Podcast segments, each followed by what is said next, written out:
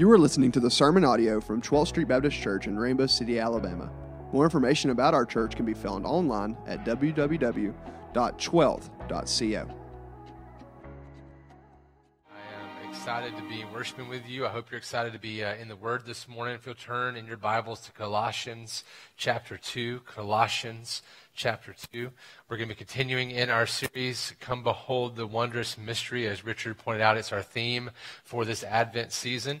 And I'm excited about that theme because uh, oftentimes what we get handed and what we talk about and hear about so much at Christmas is, and rightly so, is the incarnation.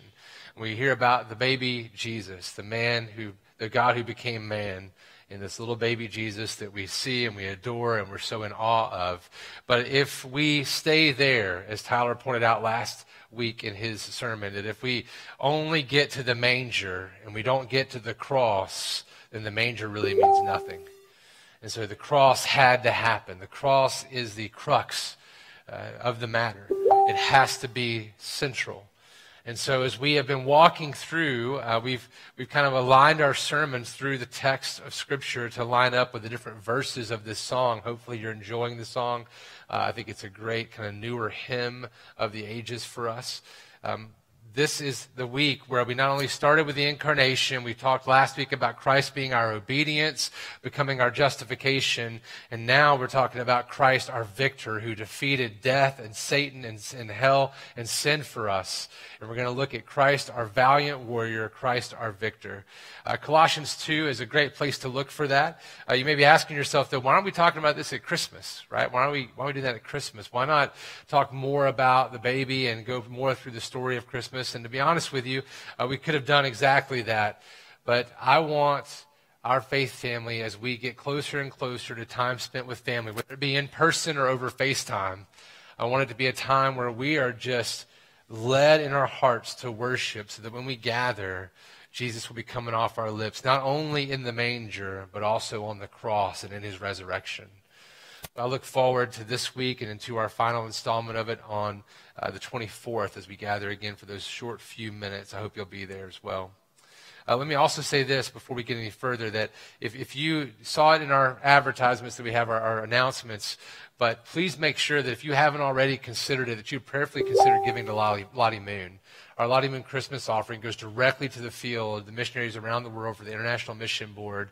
And if you haven't already done that, we have a place for you to drop offerings in on the wall here and over here by the door on the way out. We also would love it if you want to give online for that, just to note what it's for. And if you haven't made your gift out to the IMB yet and you would like to consider that, please prayerfully do so. Uh, we want to see the gospel go around the world. Uh, so please think about that as well. Let me pray for us, then we'll begin in our time together in the Word. Father, we need you. I need you, Lord. We need your grace, your mercy, your kindness toward us through your Spirit, in your Son, by your word, that we would be changed to look more like Jesus, that we would be shaped more into his image, that you would be glorified in our lives and what we say, what we do, and what we don't do or say. And that, Lord, through it all, your Son Jesus would be made much of, and others would see how glorious and wonderful he is and want him as we do. Lord, we love you. We thank you for what you've done for us in Jesus. We ask all this in his name. Amen. Colossians chapter 2. We're going to be mainly in verses 13 through 15, but I want to give the context of this. We're going to walk through verse 8 through verse 15 as we open up and spend most of our time in verses 13 through 15. Are you ready? Good, good. A few of you are. The rest of you will catch up in a moment. We'll be excited together. Here we go. Verse 8. See to it Paul says to the Christians at Colossae, to the church at Colossae, see to it that no one takes you captive by philosophy and empty deceit according to human tradition, according to the elemental spirits of the world, and not according to Christ. Paul's right there. This is exactly why we need this series, this topic, this passage of Scripture at Christmas time. What other time do we feel like we're most aware of those trying to take us captive by their philosophy, their empty deceit, by the human traditions that take our minds off of Christ. Traditions are not bad. In fact, many of our traditions, I encourage people to start Christmas traditions in their home if they don't have them already and to center those around Jesus. And if we don't point everything to Jesus in the end, we've missed the point of Christmas. Uh, we just did a little ride through over here by 759, uh, where it begins at the campground last night with my kids in the car. And I love how at the end of that every year it's just replete with Jesus is the reason for the season. And uh, it's over and over again in that place. And uh, here's the thing for us so quickly. You say a word, your phone picks it up and it has it on Facebook in an ad. You are around people, you're listening to things, you're watching movies, and everything brings your mind to Christmas, Christmas, Christmas, but a lot of it is without Christ. Here he says, See to it that no one takes you captive by philosophy and empty deceit, according to human tradition, according to the elemental spirits of the world, and not according to Christ. Those elemental spirits of the world, he's going to refer to them in a few minutes again. That's the enemy and that's the ones who would love to get us off task and to get us totally caught up on things that are Christmas but aren't Jesus. So let that not happen. See to it. That's a command that no one takes us captive in those ways. Verse 9. For in him, in Christ, the whole fullness of deity dwells bodily. There's the incarnation. Fully God become fully man. Verse 10. And you, talking to the Christians, those who have put their faith and hope in Jesus, you have been filled in him who is the head of all rule and authority. In him also you were circumcised with a circumcision made without hands, by putting off the body of the flesh, by the circumcision of Christ, having been buried with him in baptism, in which you were also raised with him through faith in the powerful working of God who raised him from the dead. Right there you see everything. The incarnation, God, fully God becoming fully man, the Son and then you see right behind that the circumcision made by Christ of the heart, not the one made by hands, talking about how you're being made into the image of Christ, being sanctified, redeemed. And then we see how you were dead and died with him in your baptism and were raised to new life and resurrection power of Christ. This is the gospel. That is the Christmas story. That Christ is our victor and has secured all these things. And now we see in verse 13, and you who were dead in your trespasses, and the uncircumcision of your flesh, God made alive together with him, having forgiven us all our trespasses, by canceling the record of debt that stood against us with its legal demands. This he set aside, nailing it to the cross. He disarmed the rulers and authorities and put them to open shame by triumphing over them in him. That is good news, brothers and sisters, and I want us to unpack that as our time continues on together. Let's just look at that verse 13 for a second. We're going to spend our time verses 13, 14, and 15 just for time's sake. It's all a part of the context here. Verse 13, Paul is making really sure that we get a couple of truths that change everything for us. Part of the reason why we miss the mark on making much of God everywhere we go all the time is we forget what we've been forgiven of. We forget the depth of our sinfulness and how God has overcome that in Jesus. So Paul reminds us in verse 13. And you, talking to the Christians, that's us, who were dead in your trespasses and the uncircumcision of your flesh. First thing, you were dead in your trespasses. Let's be reminded.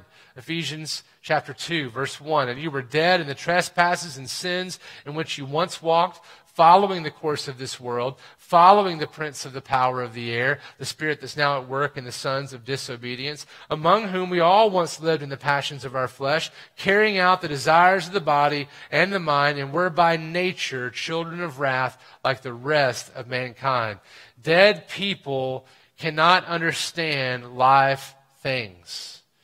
Okay? Now, he's not talking about being dead uh, intellectually, being dead like morally, because we, we do try to make good choices and do right things. He's not talking about being dead just in your thoughts, because you're thinking, even if you're not a believer, you're thinking right now. He's not talking about being dead emotionally.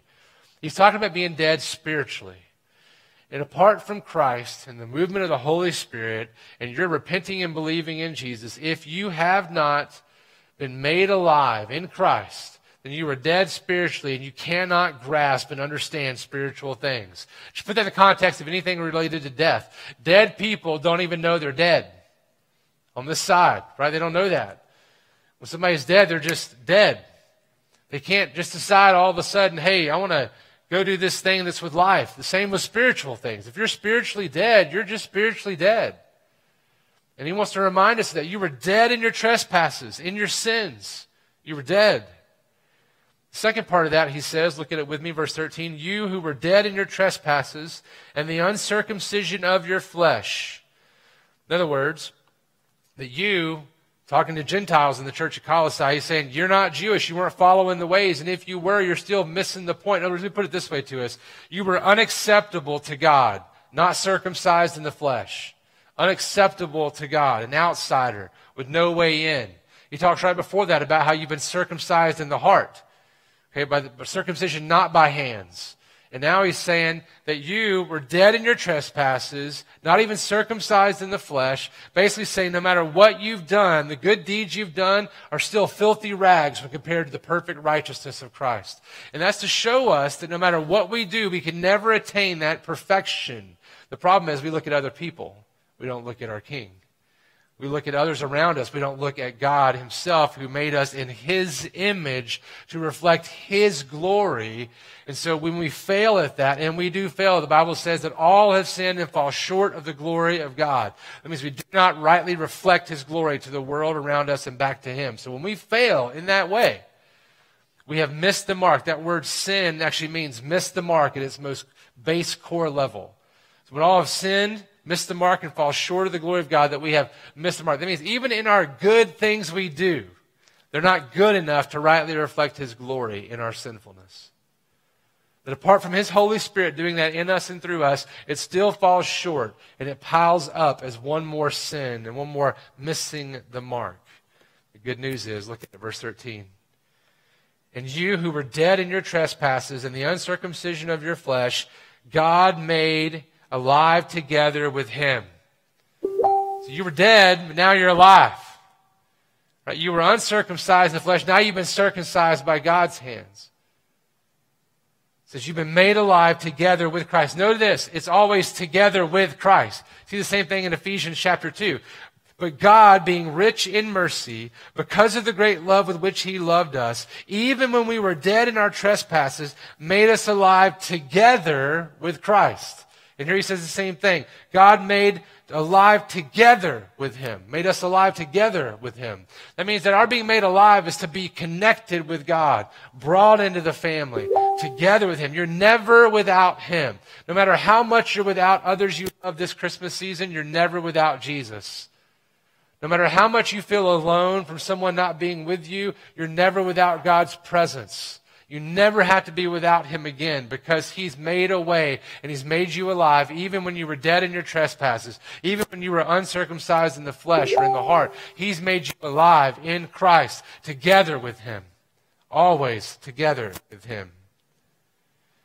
Now, how has he done that? Because there's a real problem in Scripture with that. You recognize that the greatest problem of the Bible is the fact that God forgives sinners. Do you understand? That's, that's a real problem apart from the gospel. A righteous, just, holy, always does what's right God cannot forgive rebels for transgressing his law without there being a good reason for that. If he just forgives, he no longer is just because he is not holding everybody to the standard. And he is, oh, surely just even now. So, how do we get around that? He gives us the answer here. Verse 13 at the end God made alive together us with him, having forgiven us all our trespasses by canceling the record of debt that stood against us with its legal demands. This he set aside, nailing it to the cross. The first part of this we see is that he has forgiven us all our trespasses. Every single one of our trespasses. Like I said a minute ago, that means everything we've done wrong and everything we've done well that wasn't well enough. Every single one of them have been forgiven. It should always be done to perfection, God's glorious perfection. But when we fall short, we need saving from the wrath that we deserve. And He has forgiven us, it says, those sins, those falling short, those missing the mark. He's made us alive together with him, having forgiven us all, every single one of our sins. How did he do that, you ask? I'm glad you asked. Verse 14 tells us by canceling the record of debt that stood against us with its legal demands. So there we go again. He's canceling the record of debt. Now, we've talked about this before, but just for sake of remembrance, if someone does a horrible deed and hurts one of your loved ones and then goes to trial for it, and the judge on that day just looks at that person and says, Yeah, you did this horrible thing to this person that everybody loves, but I'm just going to let you off today. I'm feeling kind of nice about it. You would scream for justice. That's not right. That's not fair. We can't be. So we understand justice at a personal level.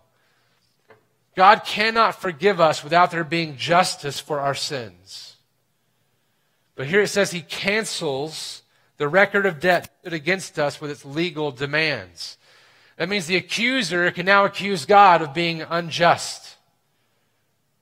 The accuser, the enemy, can come against him and say those things apart from him fixing the problem.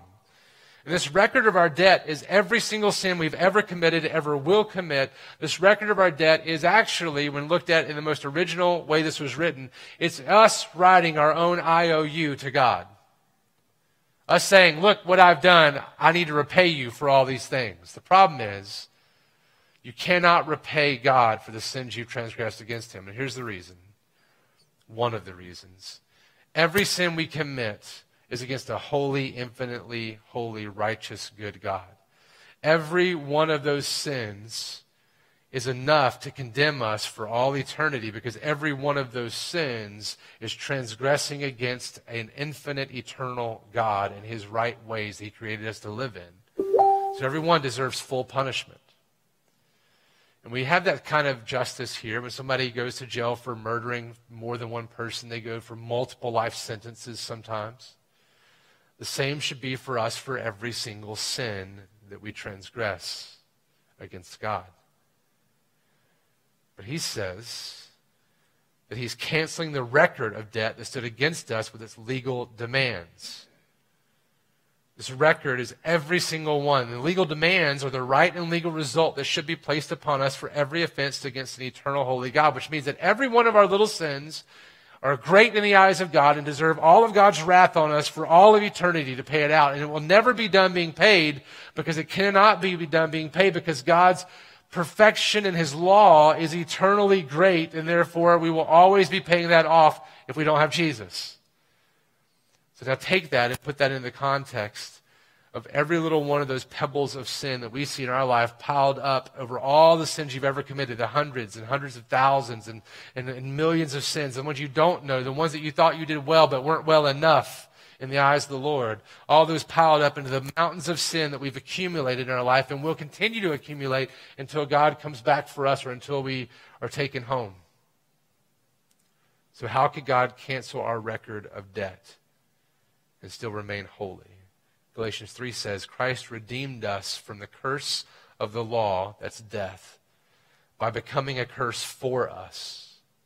For it is written, Cursed is everyone who is hanged on a tree, so that in Christ Jesus the blessing of Abraham might come to the Gentiles, that's us, so that we might receive the promised Spirit through faith. So, how can God cancel our record of debt? It's this good news. Look at verse 14. By canceling the record of debt that stood against us with its legal demands, he did that. This he set aside. That record of debt, he set it aside. Those giant mountains of our sin, he set aside, nailing it to the cross. See, the picture here is what we see in all the movies we've seen, all the images of Christ that we've seen, where on the cross above his head was put a plaque that said, King of the Jews. Because he was being crucified for saying, basically, in his way, that he was king of the Jews.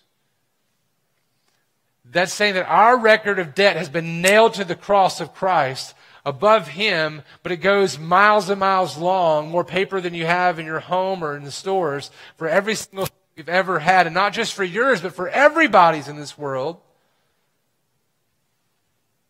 All nailed to the cross. Those sins set aside. Our vast record of debts, innumerable sins that become a mountain on our shoulders. Remember when Jesus said that if you had faith even as a mustard seed, that you could move mountains? Remember that? The smallest of seeds, that much faith. But we do not have enough faith and we'll never have enough faith to move that mountain of debt off of our own shoulders. Paul Bunyan called it the burden. John Bunyan, I mean, called it burden. The burden we carry. And some of us have been carrying that burden, carrying that burden. And even after we've come to faith, we still pile those things on our shoulders and carry the burden and carry the burden for failing in this and failing in that and for, for sinning in this way and not stepping it up this way and not being good enough in this way. And I'm here to tell you, brothers and sisters, He has set it aside. He has nailed it to the cross. It's no longer yours. Jesus bought it. And paying for that debt, that IOU that you and I could never pay for but with full faith and obedience, Jesus has set that mountain of our debt aside. He has enough faith to move that mountain. And he's even removed it, even as far as the east is from the west, our sin has been removed from us. And that is good news, brothers and sisters, because God remained just because he sent his one and only Son to endure all the wrath that we deserve, all eternity worth of wrath for every single sin. So exponentially infinite amount of wrath for every one of us, compounded by all those who would be saved, and all the sins placed upon his shoulder, and all the wrath poured out on God that should be poured out on us. With full faith and obedience, he's removed it by nailing it to the cross and enduring it for us on the cross. And just as he was proclaimed, yet undeservedly proclaimed that he was unjust by saying that he was king of the Jews, Jesus' quote debt, he didn't really have any debt. He really was king of the Jews. Still is. Always will be. His debt nailed to the cross, our fully undeserved, our fully undeserved record of debt that we could never pay was nailed to that cross. And he died on our cross in our place for every single one of our sins, bearing the full wrath of God, and he paid the price in full with his blood. It ran down his side. And as it ran down his side, it washed away our record of debt. It washed away our sins. You may think that's crazy. Back in the day with papyrus, they would actually scrape it off and blot out what was on it to reuse that papyrus again to make it clean. They had no trouble recognizing somebody could wipe away your debt like that. Why do we struggle with it? It's an action of belief. 2 Corinthians 5.21 says, For our sake he made him to be sin who knew no sin, so that in him we might become the righteousness of God. So the one who had no sin became sin for us on the cross and paid our debt in full, so we don't have to pay a dime. We never have to pay anything. We can't pay it and we don't have to pay it. He paid it all for us. That blows my mind that he's worth that much. I cannot wrap my brain around that truth, but it is true. You see the price of our redemption? The one more glorious than all of creation combined. The one who through him, by him, and for him have all things been made. That he poured out his blood on the cross in our place so that we could be brought into his family together with Christ made alive. That is a glorious, infinitely valuable redemption.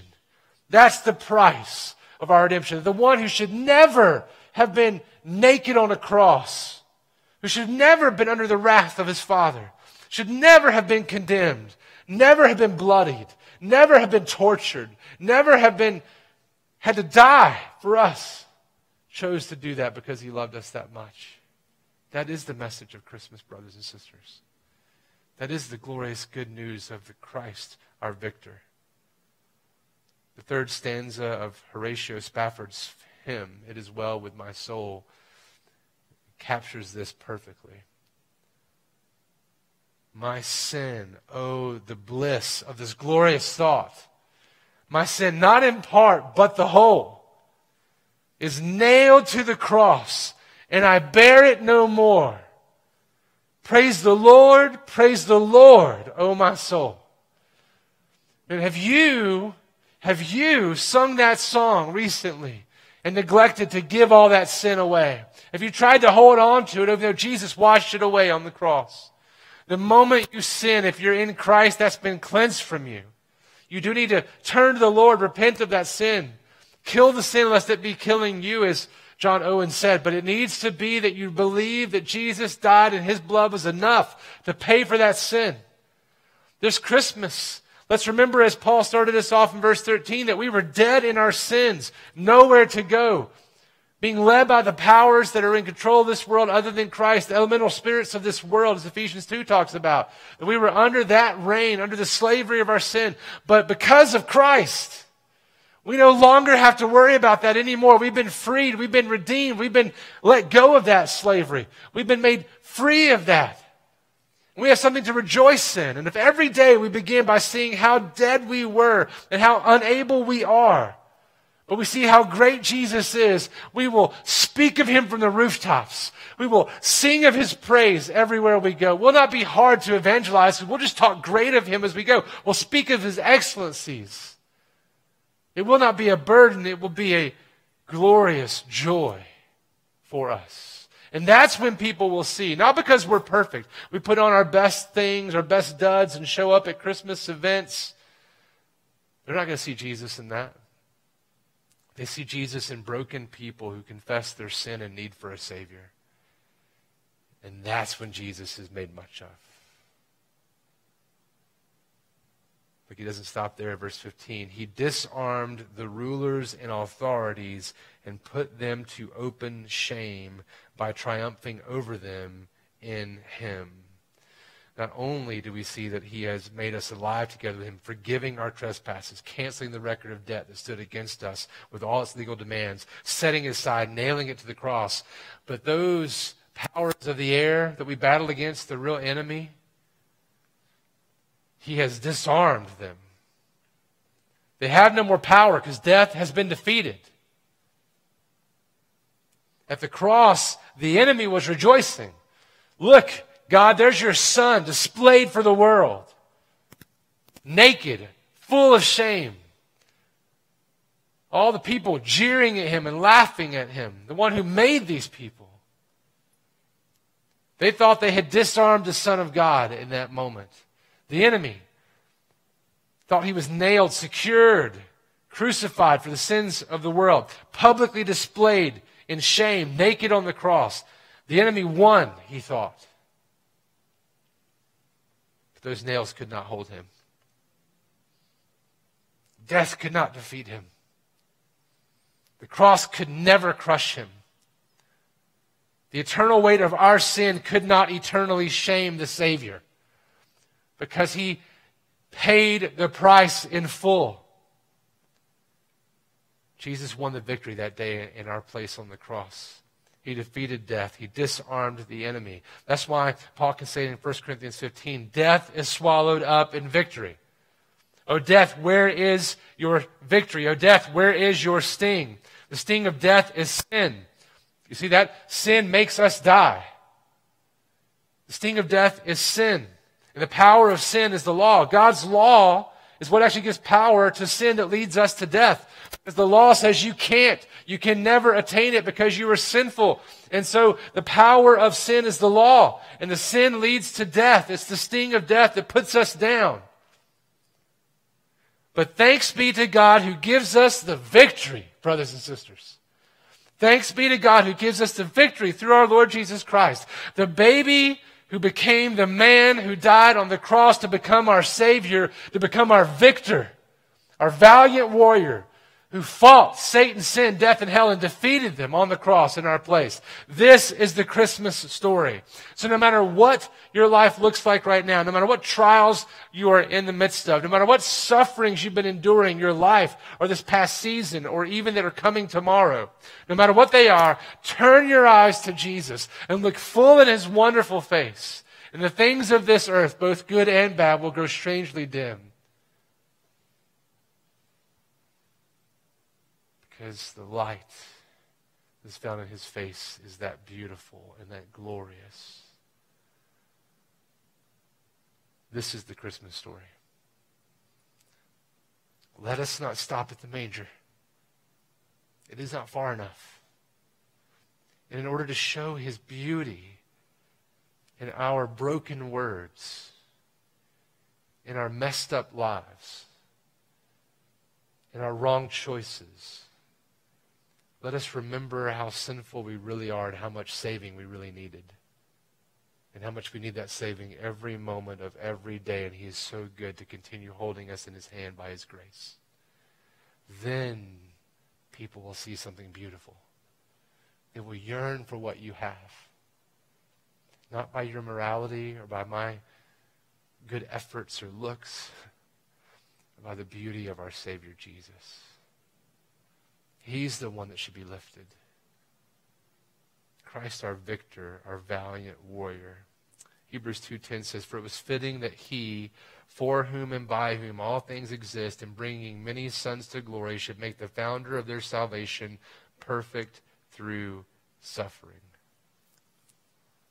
You realize Jesus was made even more perfect. It seems impossible, but even more perfect for our saving by his suffering. He goes on, he says, I will tell of your name to my brothers in the midst of the congregation. He says, He's not ashamed to call us his brothers. That shame is gone. He paid for it on the cross. It's good news. And again, he says, I will put my trust in him. And again, behold, I and the children God has given me. Since therefore the children share in flesh and blood, he himself likewise partook of the same things that through death he might destroy the one who has the power of death, that is the devil, and deliver all those who through fear of death were subject to lifelong slavery. There's no more slavery, no more fear. Be wise, be gentle, do right things. But fear not, brothers and sisters, because we have a Savior who paid the price for us. He has secured our victory on the cross. And death has no sting. Sin has lost its power. The law stands. But our Savior fulfilled it. We have nothing else left to do but love Him back because He first loved us, even to the point of death on the cross. Amen and amen. Glory be to God. Martin Luther, one of my favorite reformers, who took a wayward church became the match that lit the fire that swept across Europe to bring people back to Jesus. 500 years ago, before Jesus, he was already a monk and he was struggling. He was struggling because he was being tormented, he believed, by the devil himself. It may be so since he was such a powerful movement God used to light the world on fire for Jesus. But he was tormented by all his sins and by all his inabilities to live perfectly. When he finally came to faith one day, he later on recounted about this passage of Scripture. He said, This victory of the Savior means that He takes away the law. He kills my sin, destroys my death in His body. And in this way, He empties hell. In other words, He sets the captives free. That's us.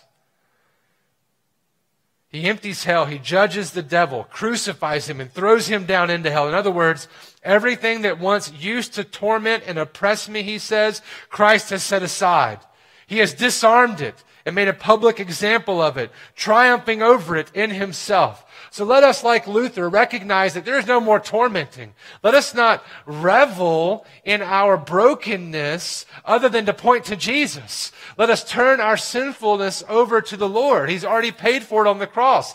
Let us forget it now and remember it no more. He's already wiped it away in his blood shed on the cross. Let us make much of the Savior who gave everything for us so that we could be with him forever and be having our sin and our cancel our debt, wipe it away for good forever and ever. Let that be the Christmas story we give this year to the glory of God the Father through the Son and by the Spirit. For the Son's name is worthy. That the name of Jesus, every knee would bow and every tongue confess that He is Lord, that He is God, that He is glorious, that he is beautiful, that he is worthy, that he is the King of kings and Lord of lords. Always has been, always will be. And on the cross, even though the enemy tried to shame him, he defeated shame. Even though the enemy tried to murder him, he defeated death. Even though our sin tried to crush him, he overcame our sin and now resides at the right hand of the Father until he brings us home. Remember this, brothers and sisters, our Advent season, our Christmas season begins with the Son coming and it ends with the Son coming back. And one day he's coming. He's coming to take us home and we will glory in his presence and enjoy him and revel in him. Let us take as many with us as we can. For when we leave this place, if we remember how sinful we are, if we are seeing how much we need a savior even now, we will speak highly of him at the gas station as we fill our car. We'll speak highly of him as we go to the grocery store to get those last things before Christmas morning. We'll speak highly of him as they drop off our stuff on the porch. Even if we stand six or 12 feet away, we can still give the gospel to them. Let us be messengers of reconciliation, for that is who Jesus has been and will always be for us to his glory. Amen. Amen. But oh, how we need you now, Lord. Father, how we need you. We ask you to work in our hearts, to break down the sinful walls that have been erected by our hearts trying to earn our own way, even though we believe the gospel, for we believe not enough. Lord, help our unbelief. Lord, we need you to overcome these sins, to overcome our debt that we continue to rack up, and you've already done it for us in Jesus. Help us to rely on Jesus and Jesus alone. Help us to revel in and enjoy your Son so that we might speak of him everywhere we go rightly for your glorious praise. And Lord, if there is some here who does not know you yet, may you bring them to repentance now. Lord, you tell us in Ezekiel that you are the one, that you are the one who sprinkles clean water on us so we shall be clean. You give us a new heart and a new spirit you put within us. You remove the heart of stone from our flesh and give us a heart of flesh. And that you will put your spirit within us and cause us to walk in your statutes and be careful to obey your rules. So, Lord, I ask now that you would press your gracious, kind spirit upon anyone who's hearing this now or in the future who would need your son Jesus to save them and that they would repent of their sin and believe on Jesus as Lord and as brother and see you as their heavenly Father and be ushered into the kingdom. Lord, He alone is our only hope. And Jesus alone is the hope of the nations and of our families and of our friends and of our brothers and sisters and mothers and fathers and sons and daughters and grandparents. Give us the boldness to speak of his glorious grandeur and majesty this Christmas not only the manger, but also the cross as Christ our victor. And we ask that in Jesus' name. Amen.